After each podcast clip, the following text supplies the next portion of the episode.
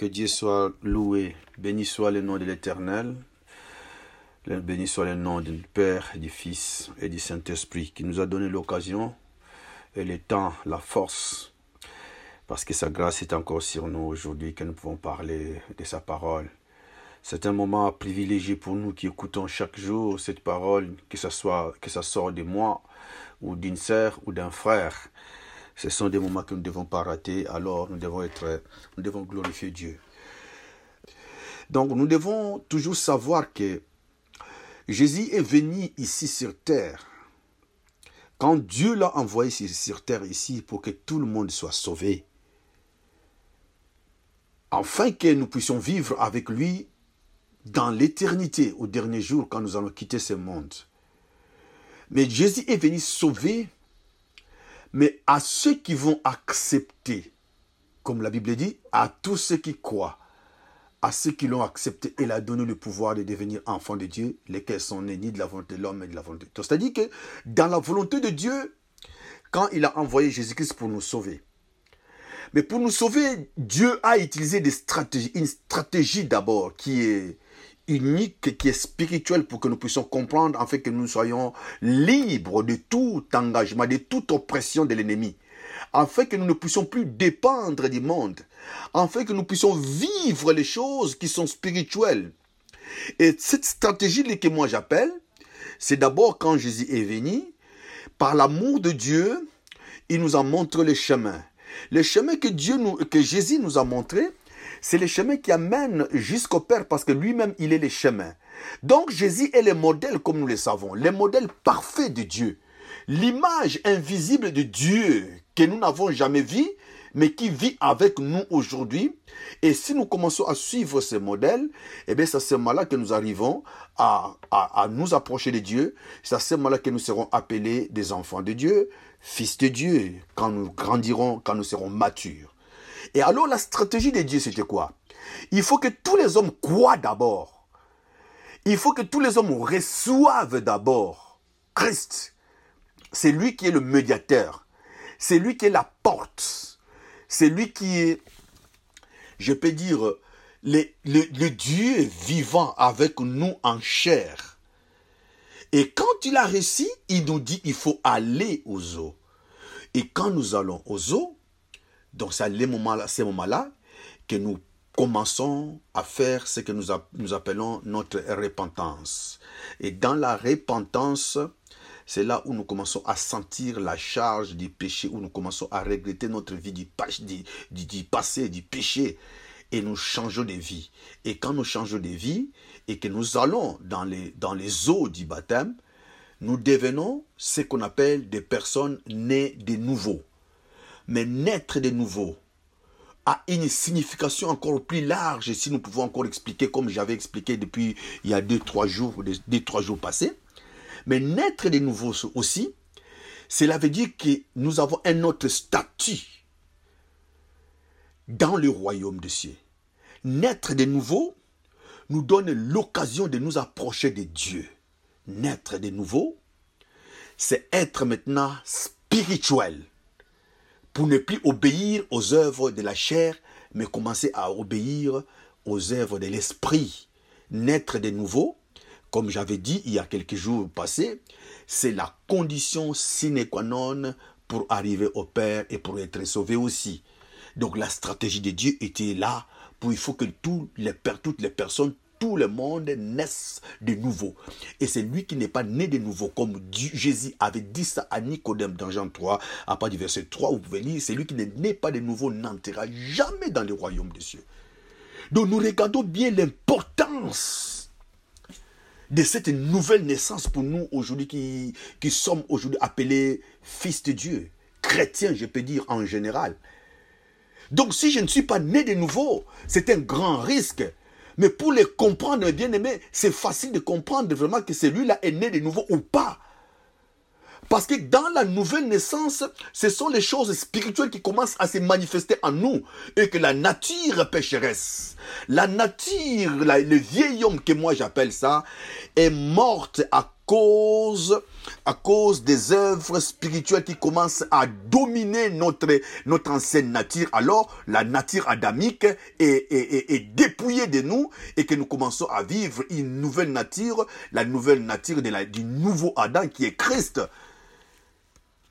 Alors quand nous entrons dans la nouvelle naissance, Dieu nous dit que nous devenons à ce moment participants du royaume. Nous commençons à travailler pour le royaume.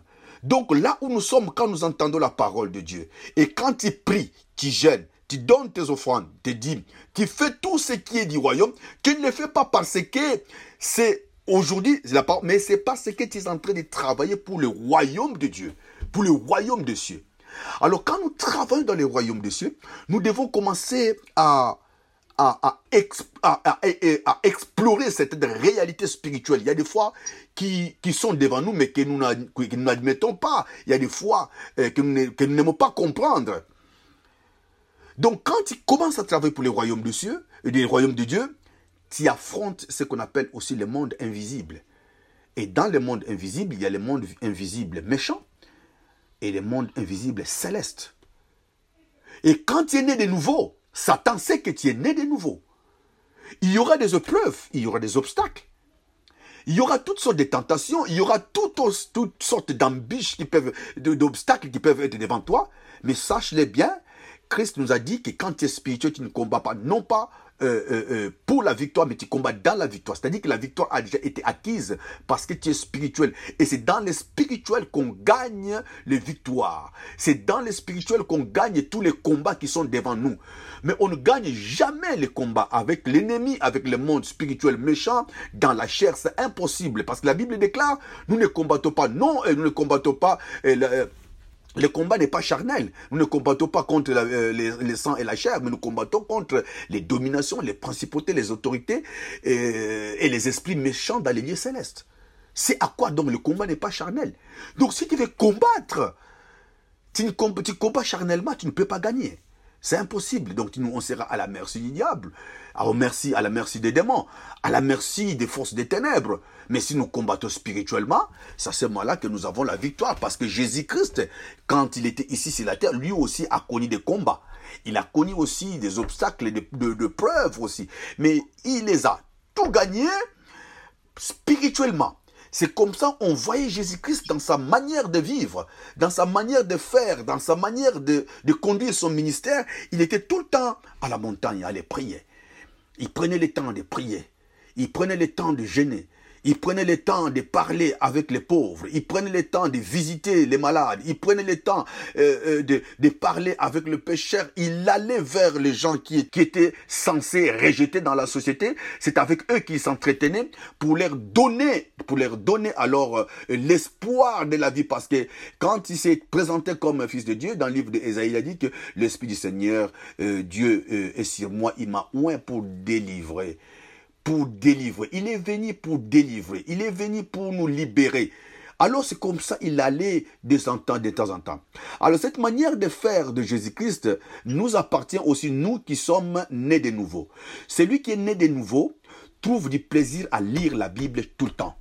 Celui qui est né de nouveau trouve le plaisir de méditer. Celui qui est né de nouveau trouve le plaisir de prier, de jeûner. Celui qui est né de nouveau n'a plus sensation des choses qui sont charnelles.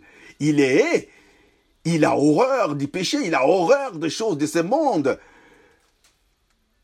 Mais celui qui est né de nouveau, c'est celui-là qui commence à marcher selon les rythmes de notre Jésus-Christ. Alors, dans cette même idée, nous devons savoir trois choses pour continuer le message. Trois choses que nous devons savoir dans le monde spirituel méchant. Les démons sont réels. Parce qu'il y a des fois, nous semblons ignorer ces réalités-là. Les démons sont réels. Les démons existent et ils nous font la guerre. Ils nous attaquent. Ils sont là de temps en temps. Cela ne veut pas dire que quand je parle des démons, qu'il faut avoir peur des démons. Non. On ne peut pas avoir peur des démons. On ne peut pas avoir peur de Satan. Aussi longtemps que nous demeurons en Christ, qui est notre bouclier, Donc, tu n'auras jamais peur des démons. Ils sont là, mais nous sommes là pour les vaincre. Parce que Jésus-Christ a dit, je suis venu pour détruire les œuvres du diable. Alors, il y, dans la Bible dit, dans le livre d'Apocalypse 12, verset 7, 9, il dit, il y guerre dans le ciel. Michel et ses anges combattirent contre les dragons. Et les dragons et ses anges combattirent. Mais ils ne firent pas le plus fort. Et leur place ne fut plus trouvée dans le ciel. Et il fit précipiter les grands dragons, les serpents anciens, appelés le diable et Satan, celui qui séduit toute la terre. Il fit précipiter sur la terre et ses anges firent précipiter avec lui. Donc nous comprenons qu'en fait, nous vivons ici sur cette terre. Il y a l'ennemi qui est là avec ses anges. La Bible dit qu'il y a eu un tiers des anges firent précipiter avec lui. C'est beaucoup quand même. Mais comment nous devons vaincre ces gens, ces esprits-là qui sont devant nous? Il faut naître d'abord du nouveau et pour comprendre et pour avoir l'autorité sur ces esprits-là. Parce qu'il y a des fois, ces esprits-là viennent nous tourmenter et nous ne comprenons pas que c'est l'esprit malin qui est là. Mais quand nous sommes nés de nouveau, c'est à ce moment-là que le Saint-Esprit nous inspire, nous révèle, nous donne le discernement. Que là, ce n'est pas une preuve.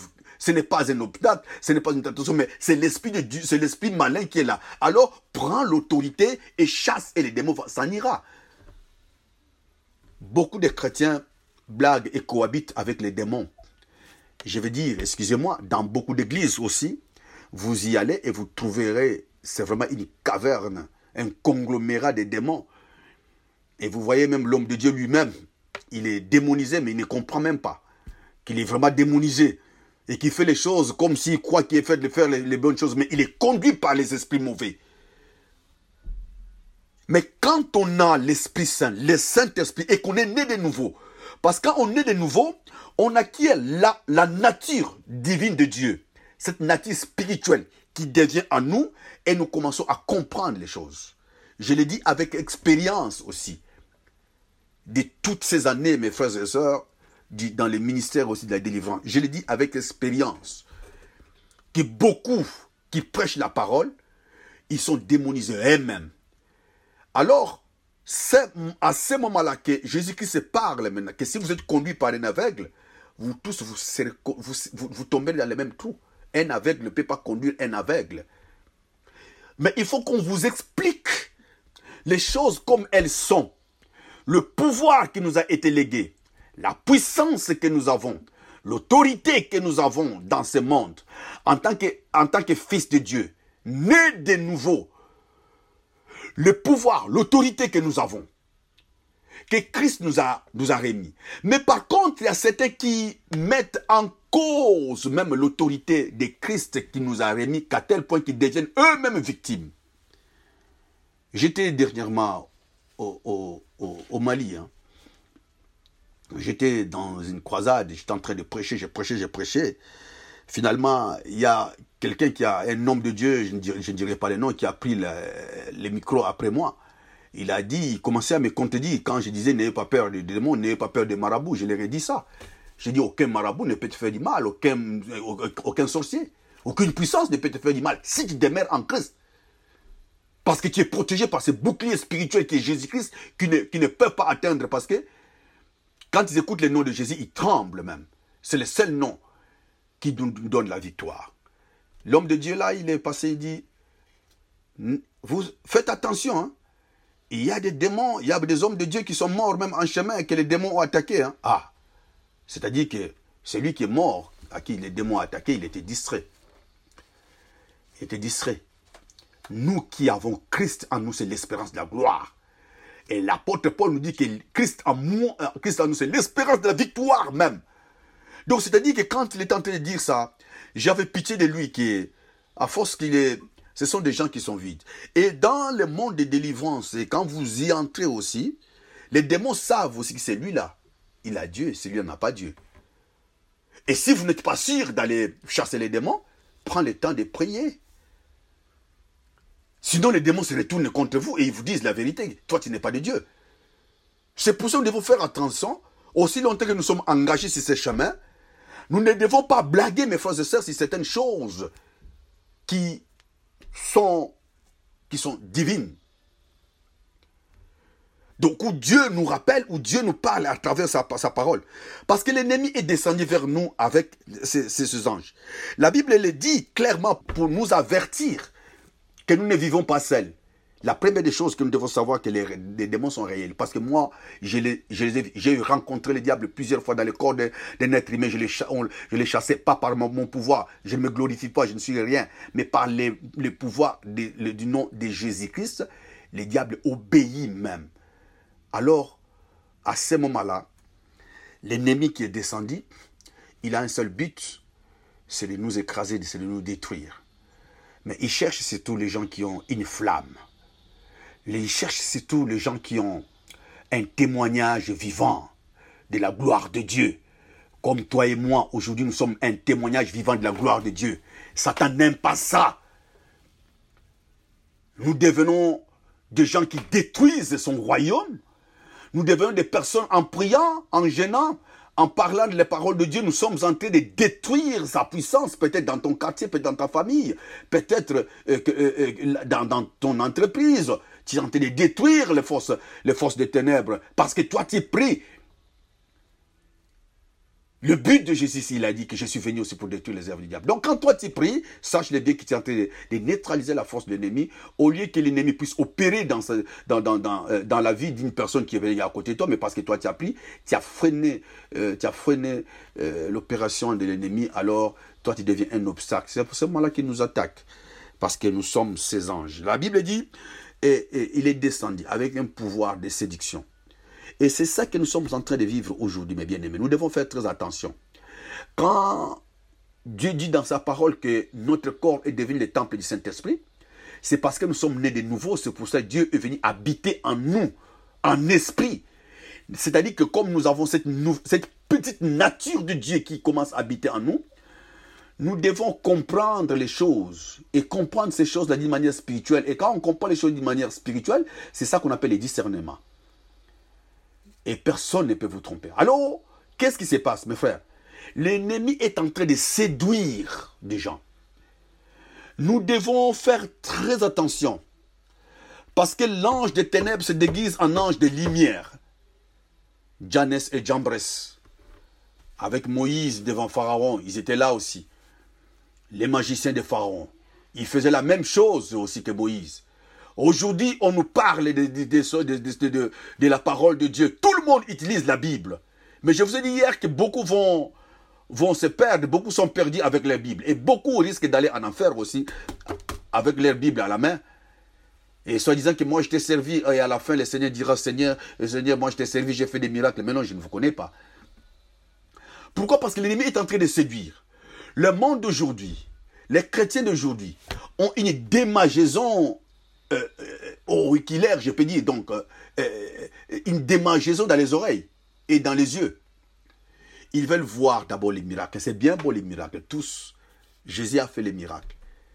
Mais faites attention d'être pas séduit. Aujourd'hui, tout le monde veut qu'on puisse prophétiser pour lui.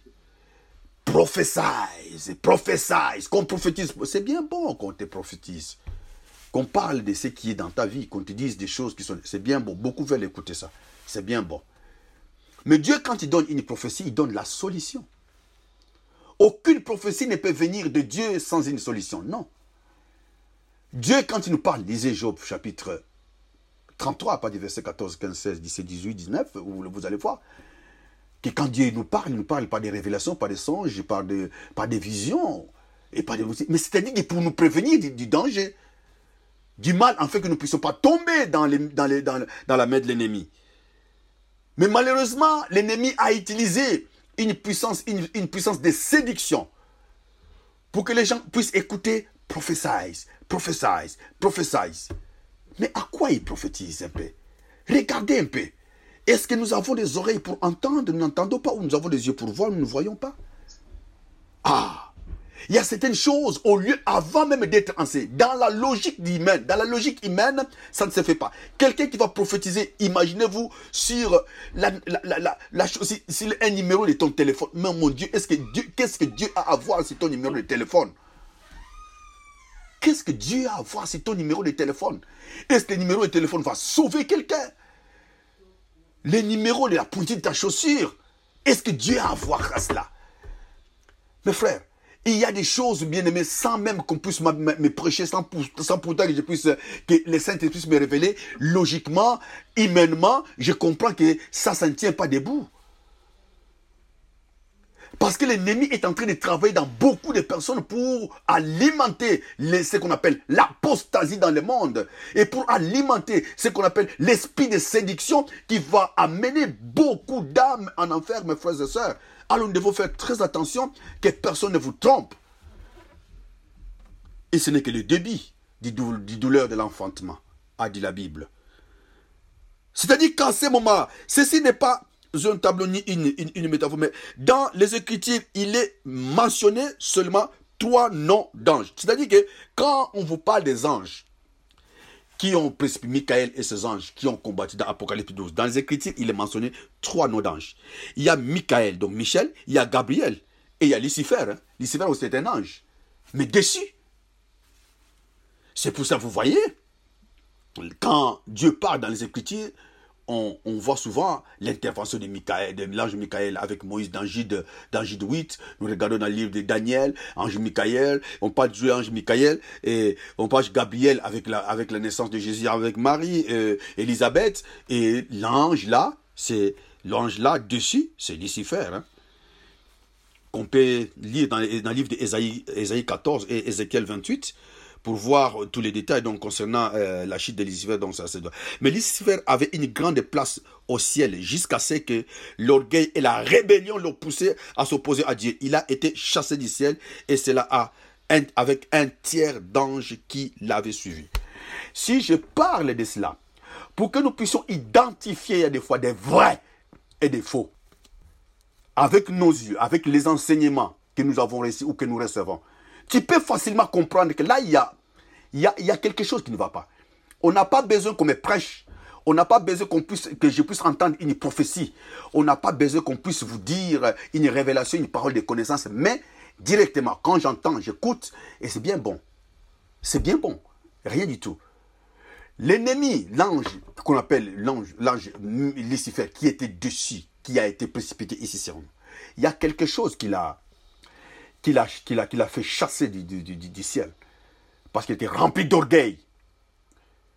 C'est pour cela que je vous dis, mes bien-aimés, que quand un homme est né de nouveau, la première qualité que je regarde, j'ai toujours dit, il y a l'humilité.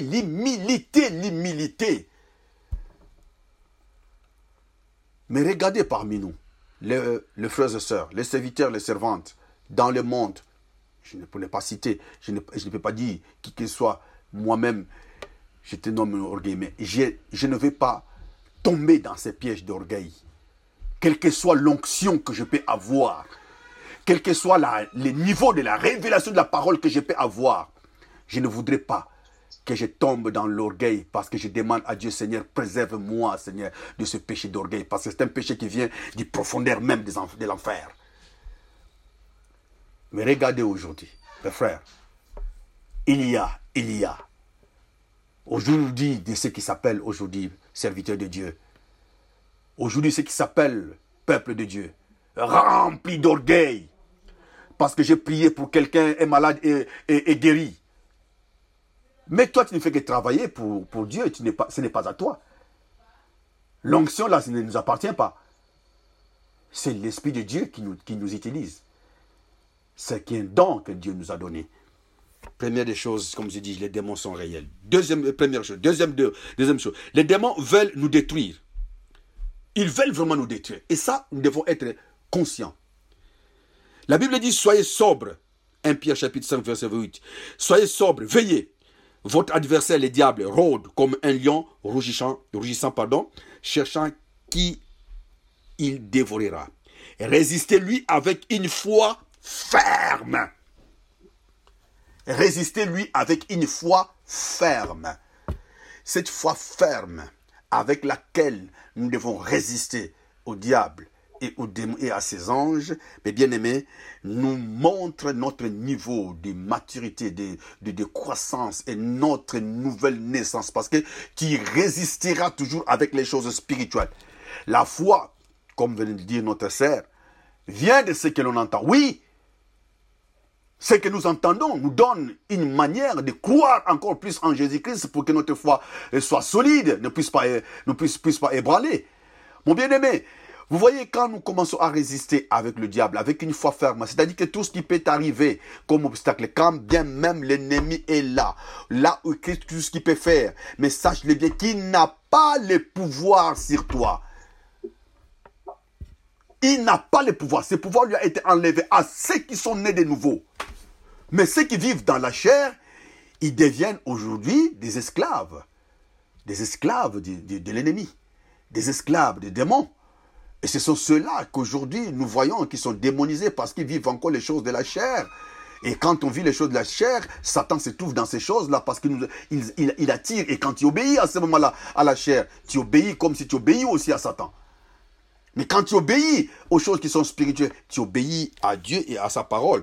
C'est pour cela que nous devons garder, mes bien-aimés, nous devons garder cette foi-là. Et quand nous gardons cette foi-là, nous ne devons pas oublier ce que la Bible nous dit. Mes frères et sœurs, dans le livre d'Éphésiens, « Et ne prenez point part aux œuvres infructueuses des ténèbres, mais plutôt condamnez-les. » Éphésiens chapitre 5. « Éloignons-nous de tout ce qui est de près ou de loin des œuvres des ténèbres. » C'est-à-dire qu'il y a des choses qui se font, des choses qui ne glorifient pas Dieu. En tant qu'un homme, en tant qu'une femme, en tant qu'un chrétien qui est né de nouveau, ces choses qui ne glorifient pas, les choses des ténèbres, qu'on n'y arrive pas, ça nous, on a horreur à ça, comme je vais le dire au départ. J'ai horreur des choses qui ne glorifient pas Dieu. Les choses de ce monde, horreur à cela. Donc, n'y allez pas, ne participez pas, condamnez-les, n'applaudissez pas, n'approuvez pas. Ne concédez pas parce qu'on ne négocie jamais avec les diables. On ne peut pas négocier avec les démons. On ne peut pas négocier. Les diables, soit c'est oui, soit c'est non. Point barre. Il n'y a pas de négociation. Donc, soit tu quittes où tu vas. Mais je ne peux pas dire oui, d'un côté là, oui. De l'autre côté, je donne des raisons d'une manière scientifique parce que la science me dit ça et l'économie me dit ça et on peut arriver à masquer. On ne masque pas. Avec Dieu, soit c'est oui, soit c'est non. Donc, on ne négocie jamais avec les diables ou avec les démons. Ou soit c'est oui ou c'est non. Mon peuple périt parce qu'il lui manque la connaissance. Osée chapitre 4, verset 6. Nous devons être, bien aimés, armés des armes spirituelles. Éphésiens chapitre 6. Pendant que nous résistons avec une foi ferme contre le diable, être armés. Parce que cela nous sert, bien aimés, des combats. Pendant que nous sommes en train de combattre aujourd'hui, parce que nous n'avons pas à combattre contre la chair et le sang, nous avons à combattre contre les dominations, les principautés et tous les esprits méchants dans les lieux célestes, alors nous devons être habillés des armes spirituelles. Éphésiens chapitre 6. Mes bien-aimés, c'est à ce moment-là que nous commençons maintenant à détruire les œuvres du diable. Parce que nous sommes nés de nouveau. Éloignons-nous de tout ce qui est de près ou de loin des œuvres des ténèbres et ne participons pas. Parce que si tu participes, c'est comme si tu es en train de négocier avec le diable. Troisième chose, les démons répondent à une autorité supérieure. Oui, c'est cela que je voulais introduire. Dans le verset ici, donc dans Éphésiens chapitre 6 dont je viens de parler, au reste, fortifiez-vous dans les seigneurs. Donc, comme j'ai dit, les dominations, les principautés, les princes et les esprits méchants, ils répondent aux esprits, à une autorité supérieure. Donc, c'est-à-dire, Éphésiens 6, comme je viens de dire, au reste, fortifiez-vous dans le Seigneur et par sa force et toute puissance. Revêtez-vous de toutes les armes de Dieu afin de pouvoir tenir ferme contre le risque du diable. Car nous n'avons pas à lutter contre la chair et le sang, je viens de le répéter, mais contre les dominations, contre les autorités, contre les princes de ce monde des ténèbres, contre les esprits méchants dans les lieux célestes. Mais nous avons les outils pour nous, pour se protéger contre toutes ces forces-là. Car Dieu est plus grand et plus fort. Et il habite dans nos cœurs. Il est avec nous. Parce que celui qui est en nous est plus grand que celui qui est dans le monde. 1 Jean chapitre 4, verset 4. Donc, aussi longtemps que nous sommes habillés de l'autorité. Mais quelle autorité les démons répondent-ils? Donc, on ne va pas commencer à prier et à la fin, tu vas mettre les noms de ton grand-père. Ou les gens qui commencent à dire et essayer un peu de mélanger la tradition, la coutume avec la parole de Dieu. Ces gens-là qui vont dire un peu, écoutez, on va prier, mais prenez un peu ces herbes-là, ajoutez, prenez ces amulettes, mettez aux hanches, et puis cela. Non, ça n'agit pas. Celui qui est né de nouveau, il a Christ en lui, et il obéit à la volonté de Dieu. Obéir à la volonté de Dieu, c'est se faire confiance au Saint-Esprit, par la foi. Et il commence à appliquer maintenant la puissance, l'autorité, le pouvoir par Jésus-Christ, ce qu'il nous a donné. Donc les démons répondent. Quelle autorité d'abord ils répondent les démons? D'abord, hein, l'autorité suprême, c'est le nom de Jésus.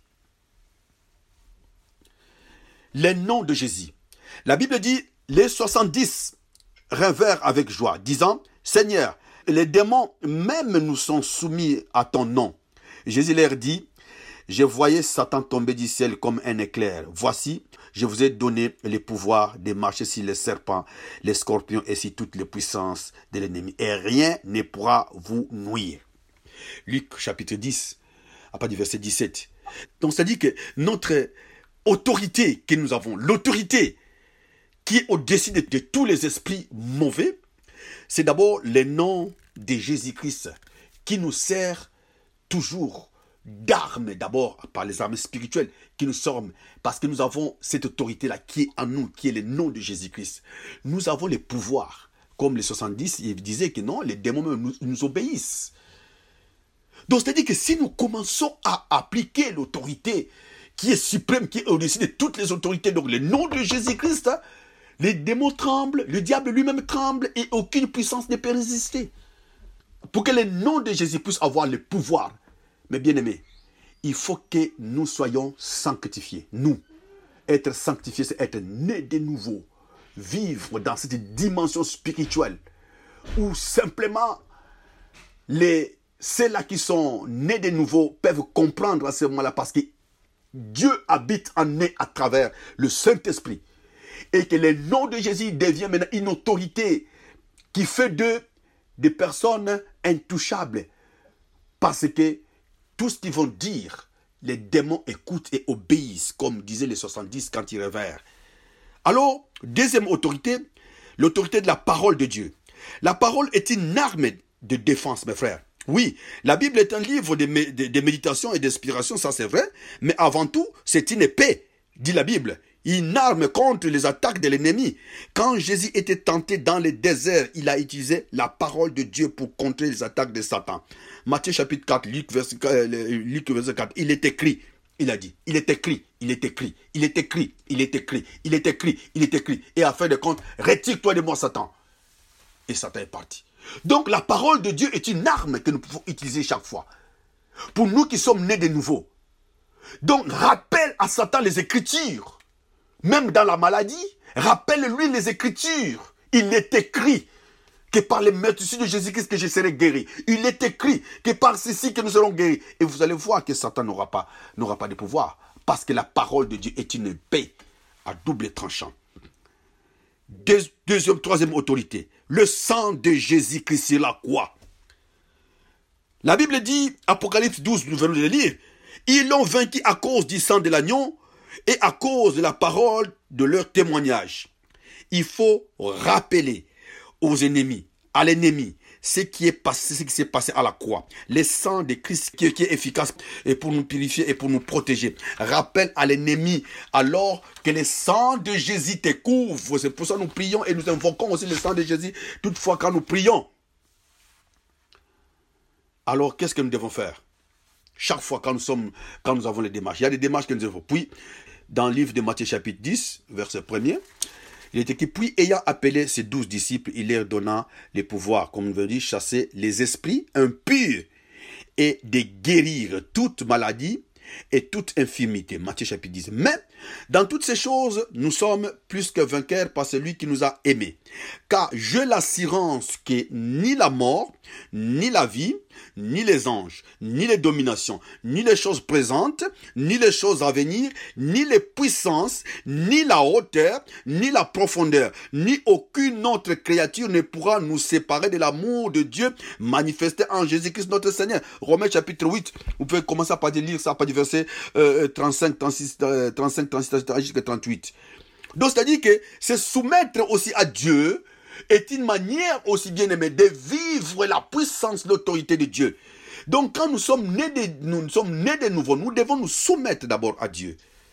Soumettre donc à Dieu, résister au diable et il fuira loin de nous.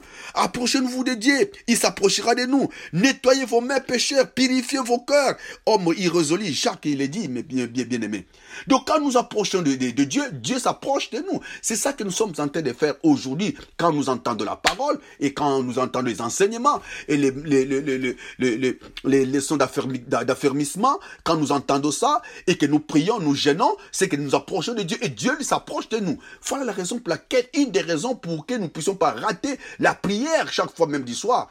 Quel que soit, même si je suis, mais je reste quand même présent, même en esprit. Et bien aimé, même au téléphone ouvert, mais sans pourtant participer. Mais je dois, parce que je vais approcher de pour que Dieu s'approche de moi. Premièrement, et fermer toutes les portes aussi.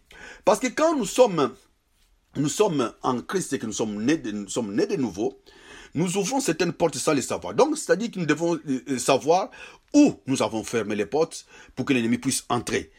Et alors, nous devons fermer ces portes. De garder les deux choses, donc, de mentionner ici, comme donc, l'a dit, se soumettre à Dieu et fermer la porte. Et quand nous fermons la porte, mes frères et sœurs, rien ne pourra entrer dans notre maison pour nous causer du tort, parce que l'ennemi n'a pas le pouvoir de venir ouvrir notre porte. La porte de notre maison, c'est tout ce qui concerne notre vie spirituelle, surtout. Parce que quand en esprit on est faible, l'ennemi trouve une faille quelque part. C'est comme quand tu es un enfant de Dieu, ou tu es un chrétien, tu pries, l'ennemi tombe, les païens, ils vont chercher une faille pour t'anéantir, pour te critiquer. Mais pourtant, toi, tu veux avancer, mais il cherche une faille, quelque part, où toi, tu veux paraître faible, alors ils veulent entrer. Donc, c'est une porte. Et si tu sens que quelque part où tu es faible, que la nature pécheresse commence un peu à prendre le devant, le dessus, alors commence maintenant à prier là-dessus et anéantir cette nature-là. Et commence à prier là où l'ennemi peut venir te toucher là. C'est une porte. Donc, il faut fermer toutes les portes. Or, à qui vous pardonnez? Donc, je vais dire, à qui vous pardonnez, je pardonne aussi. Et à ceux que j'ai pardonné, et si j'ai pardonné quelque chose, c'est à cause de vous, en présence de Christ, afin de ne pas laisser à Satan l'avantage sur nous, car nous n'ignorons pas ses desseins. 2 Corinthiens chapitre 2. Donc, alors, à ce moment-là, nous devons faire attention sur ce que nous appelons aussi les non-pardons. Les non-pardons, ça on en a déjà parlé plusieurs fois. Ici, les non-pardons ouvrent aussi une grande porte. Quelqu'un qui ne pardonne pas, il a ouvert une grande porte dans sa vie. L'ennemi peut l'atteindre facilement. Et quand il atteint, et bien il dit, ah, mais quelque chose m'arrive. Ben, tu ne savais pas que tu avais ouvert une porte là où qu'on appelle les non-pardons. Et c'est pour cela, mes frères et sœurs, la Bible dit dans le livre de Hébreux, au chapitre 12, je crois vers la fin, il dit « Cherchez la paix avec tous et la sanctification sans laquelle personne ne verra le Seigneur. » Donc, on doit chercher la paix. Quand on cherche la paix, on cherche aussi à pardonner aussi. Alors, même si, troisièmement, ne pas se mettre en colère. Se mettre en colère, mes frères et sœurs, c'est une fausse idée. Et de dormir en colère. Parce que la colère attire simplement l'ennemi. Si vous vous mettez en colère, ne péchez point. Que le soleil ne se couche pas sur votre colère et ne donnez pas accès au diable. Dans le livre d'Éphésiens chapitre 4, verset 26, la colère crée une faille, une emprise de l'ennemi. Donc la colère crée vraiment une faille dans notre vie spirituelle. Alors, mes bien-aimés, pour terminer, combattez notre ennemi chaque jour. Donc, combattre l'ennemi chaque jour. C'est-à-dire que l'ennemi, le diable, il faut le combattre tous les jours. Combattre l'ennemi tous les jours, comment? C'est quand nous nous sentons faibles dans certaines situations. Quelque part où tu es dans une difficulté, dans un problème, dans un obstacle où tu sens que tu es faible et que c'est l'ennemi qui commence à te poursuivre, il faut les combattre. Les combattre avec la prière, avec des actions de grâce, avec des offrandes, avec de bonnes œuvres. Les combattre en jeûnant. Et tous les jours, vous verrez que l'ennemi n'a pas de pouvoir si vous acceptez, si vous obéissez à ce que le Seigneur dit. Le Seigneur dit. Nous avons les combats devant nous, mais le combat est déjà gagné d'avance. Le Seigneur nous a appelés aujourd'hui pour que nous puissions vivre sa gloire. Sa gloire comme parce que nous sommes nés de nouveau et que nous appartenons dans son royaume. Il faudrait bien que nous puissions répondre aux critères des gens qui sont vraiment nés de nouveau pour avoir la victoire de ce monde. Nous ne travaillons pas pour un homme, mais nous travaillons pour le royaume de Dieu. Et Dieu a fait de nous des participants de sa nature divine. Aussi longtemps que nous prions et que nous restons toujours dans cette vie de prière, dans notre vie chrétienne, sachez-le bien que tu es un travailleur du royaume et non un travailleur de cette terre. Tu peux avoir un travail terrestre, ça c'est bien juste, mais ce travail te paye simplement des choses qui sont éphémères, auxquelles tu ne t'enrégiras jamais. Car l'homme n'est nu, il meurt nu. Les choses que nous amassons sur la terre n'est que vanité des vanités. Pour clôturer, que Dieu vous bénisse.